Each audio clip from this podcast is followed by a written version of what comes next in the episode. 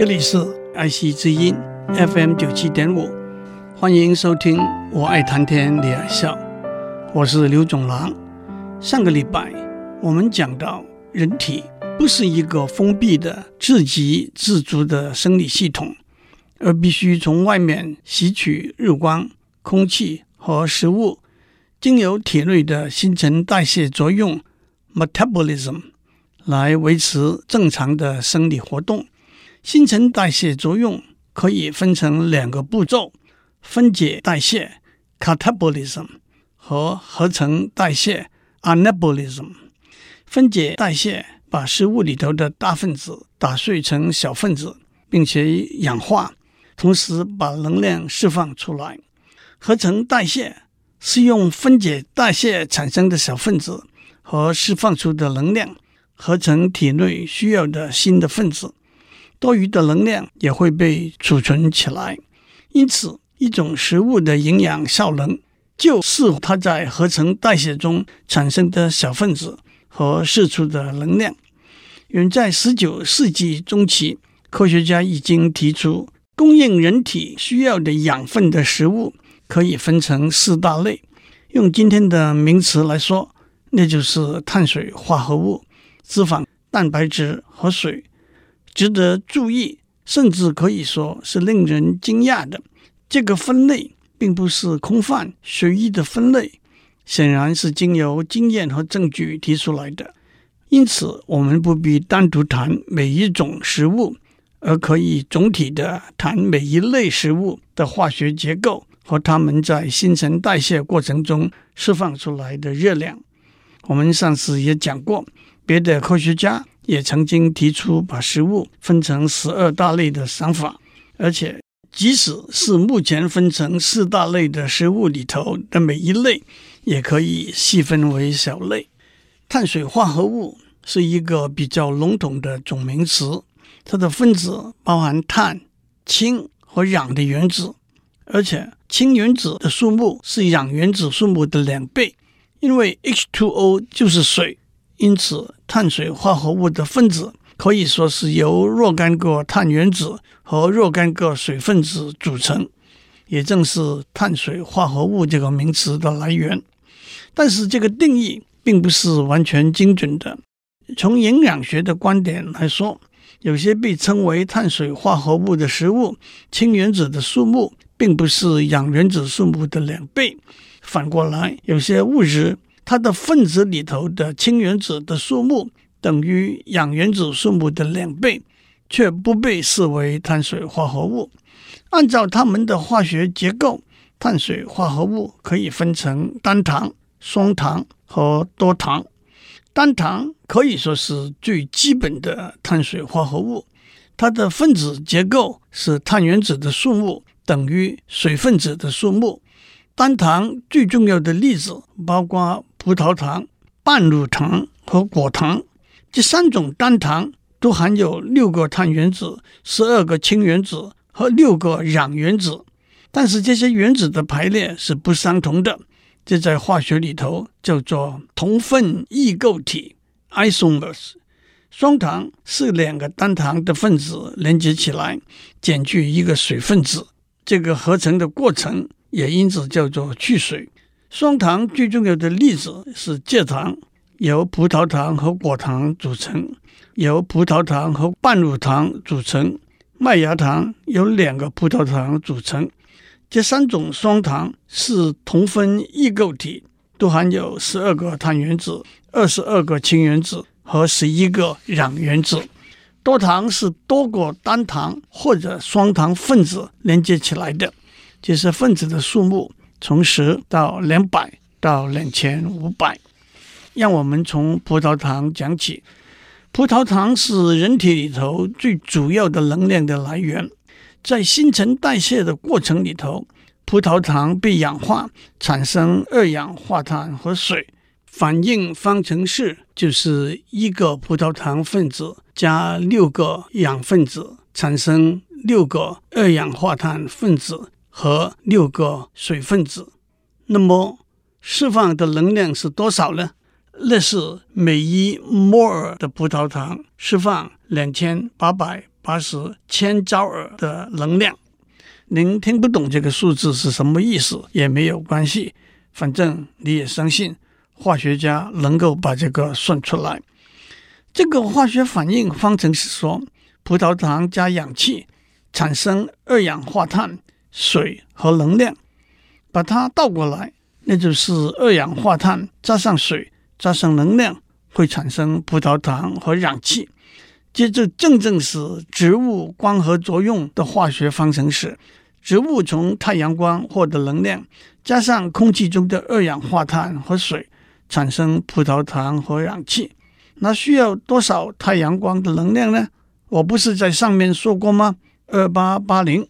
这也解释了植物可以吸收空气中的二氧化碳而释放出氧气的功能。接下来，让我们了解葡萄糖氧化释放出来的能量。怎样被传送到身体全身的细胞里头呢？让我用一个简单的比喻来说明这个过程。我们身体里有一台空的货车，叫做 ADP。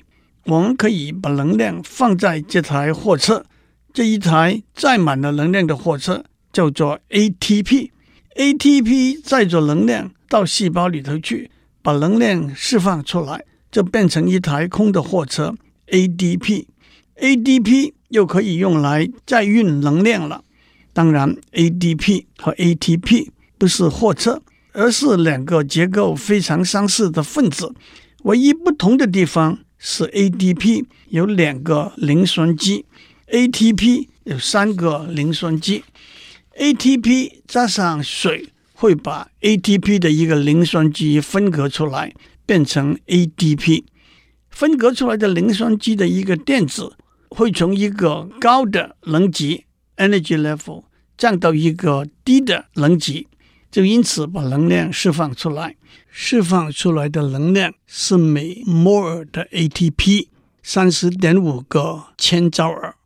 反过来，ADP 加上一个磷酸基和能量，就会变成 ATP。这就是所谓 ATP-ADP 的循环。大家马上会问。假如我们身上没有 ATP 来运输能量怎么办？答案是在几秒钟之内，肌肉抽筋、心律不整、失去知觉和死亡。因为身体里头每个细胞都要靠 ATP 把能量传送过来。我们身体大概有一百到一百五十公克的 ATP，每个 ATP 每天循环使用一千到一千五百次。好在这些 ATP 是循环使用的。假如 ATP 用完就丢的话，那么我们每天需要补充一百到两百公斤的 ATP，那就差不多等于我们身体的重量了。在这里顺便提一下，我们身体也不能够缺乏磷酸基，否则 ADP ATP 的循环也不能完成。好了。让我们回到上面讲过的葡萄糖氧化产生二氧化碳和水，并且释放能量的化学反应。在人体里有好几个复杂的过程，让这些能量把 ADP 变成 ATP。这我就无法在这里一一细讲了。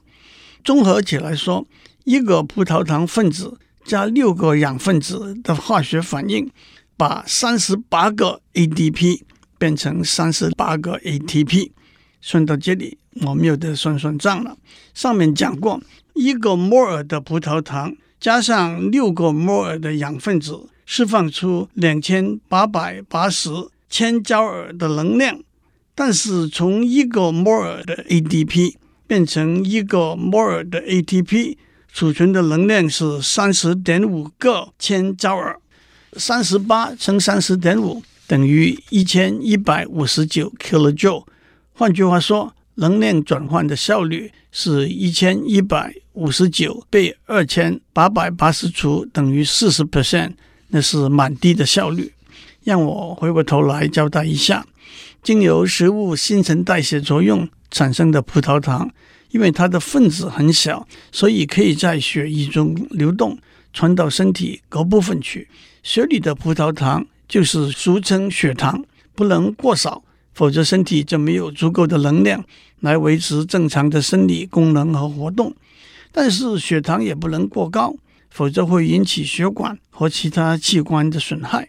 一个通用的指标是空腹的时候，每十分之一公升的血里头含有的血糖在七十到一百 milligram 之间。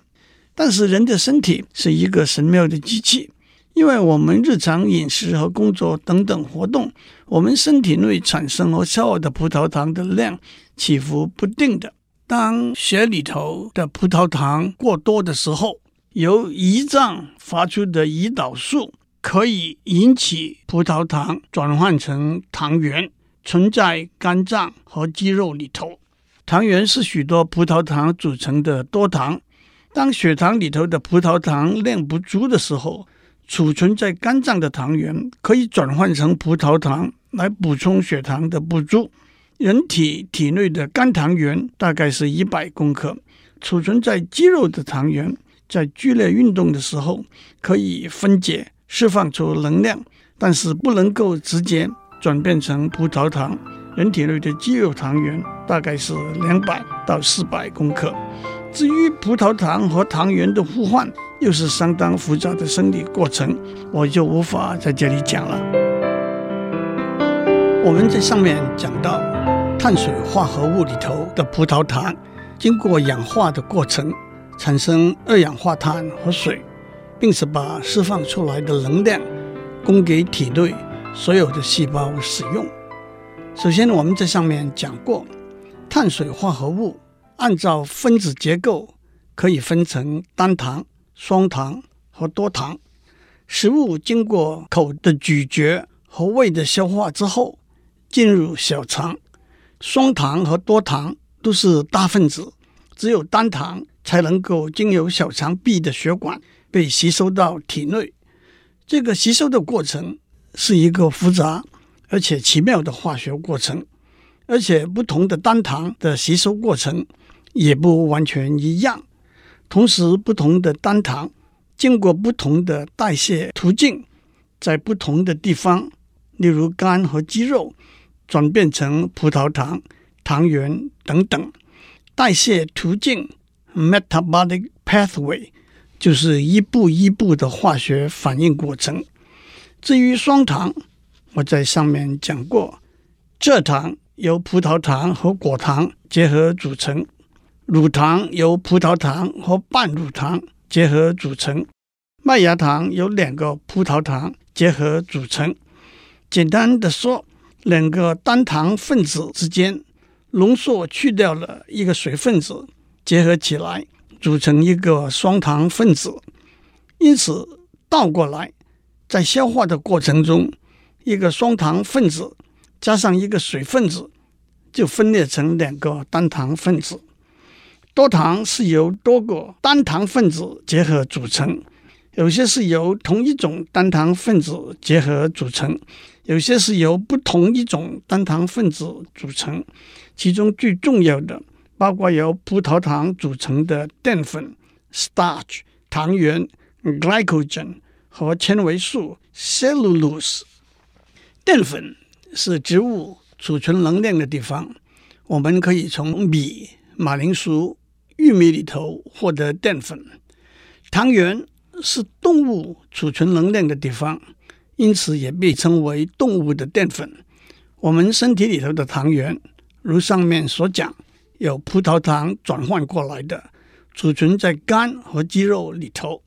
纤维素是植物细胞壁组织的主要成分，有增长细胞壁长度的功能，例如树皮、棉花。都含有许多纤维素，人体不能够消化纤维素，不过纤维素会帮助把食物消化后的渣子从小肠推移到大肠去，增加粪便的通畅，并且帮助保持大肠壁的清洁。近年来流行的减肥的食谱里头，就有所谓高纤维食谱，除了纤维素对身体健康的确有所帮助之外，一个说法是，吃了高纤维素的食物，让肚子有吃饱了的感觉，就可以少吃一点高热量的食物了。我们已经讲过，碳水化合物是我们身体能量的主要来源。一般的估计，是人的身体百分之五十到八十的能量来自食物里头的碳水化合物。因此，当碳水化合物不足的时候，身体的生理活动，特别是肌肉和神经系统的活动，都会受到影响。但是这里头还有一个要点：当碳水化合物供应的能量不足以应付生理活动的需要的时候，我们的身体就会消耗体内的蛋白质来应付。蛋白质的主要功能是细胞的再生和组织的重建。因此，不要轻易用蛋白质来取代碳水化合物供应能量的功能。相信大家也听过低碳水化合物的减肥食谱，不过这倒是有各式各样的说法，没有科学上的定论。哪些食物含有多量的碳水化合物呢？让我们举一些例子。就多糖来说，玉米、马铃薯、米、面包都含有许多淀粉。苹果和梨的皮、菠菜、坚果都含有纤维素。至于单糖和双糖，就不必分开来了。白糖、蜜糖、牛奶、乳酪、水果都含有各种单糖和双糖。接下来，让我们讲人体需要的养分里头的脂肪 （fat）。脂肪的分子由一个或者几个。脂肪酸的分子合成，让我们用外行人的语言来描述脂肪酸的分子结构。脂肪酸有一个头和一条尾巴，它的头由一个碳原子、两个氢原子和一个氧原子组成。说得清楚一点，碳原子有四只手，两只手和一个氧原子牵着，一只手。和一个氢氧基团 OH 牵着，这我叫它做一个钩，剩下一只手牵住尾巴。用化学的语言来说，那就是双键和单键的连接。脂肪酸的化学符号是 COOH。至于尾巴呢，外行人简单笼统的说法是，那是一连串碳原子，手牵着手。排成一列，换句话说，碳原子排排站，左手牵右手，右手牵左手。但是每个碳原子有四只手，如果剩下来的两只手，每只手都牵着一个氢原子的话，那就叫做饱和脂肪酸 （saturated fatty acid）。如果碳原子手牵手排成一列的时候，其中有两个特别要好、相邻的碳原子，双手互相牵着，那么这两个碳原子每一个只剩下一只手来牵着一个氢原子，那就叫做单不饱和脂肪酸。如果有很多对特别要好、相邻的碳原子，双手相互牵着，那就叫做多不饱和脂肪酸。让我做一个名词上的交代。饱和脂肪酸这个名词来自当脂肪酸的尾巴里头每个碳原子都连着两个氢原子的时候，那就是最多可能的氢原子，不可能有更多的了。因此叫做饱和。反过来就是非饱和脂肪酸。饱和脂肪酸的分子结构比较紧密。因此，在室温里头也是固体，例如奶油、乳酪。但不饱和脂肪酸的分子结构比较松，室温的时候是液体，在冰箱里头会凝成固体，例如橄榄油。多不饱和脂肪酸的分子结构更松，在室温和冰箱里头都是液体，例如芝麻油、大豆油。讲到这里，让我打一个岔。如果我们在超市买了一瓶最高级的橄榄油 （Extra Virgin Olive Oil，EVOO），因为橄榄油是单非饱和脂肪酸，那么我们是不是可以把它放在冰箱里头，看它会不会凝固，而决定这是不是纯的橄榄油呢？这就是所谓橄榄油的冰箱测试。答案是，如果那真的是百分之一百的橄榄油的话，那应该是会凝固的。但是在超市，不单只是在台湾，在美国、欧洲也是如此。所谓最高级的橄榄油，往往都混有比较便宜的多不饱和脂肪酸的油，例如芝麻油和大豆油。因此，放在冰箱里也不一定会凝固。更何况，即使纯粹从橄榄榨出来的橄榄油，也不排除含有多非饱和脂肪酸的可能。而且，许多油。会同时含有单不饱和和多不饱和脂肪酸，例如花生油。结论是，橄榄油的冰箱测试就是信者恒信，不信者恒不信吧。今天我们讲到这里，祝您有个平安的一天，在超市里头买到很纯的橄榄油。我们下周再见。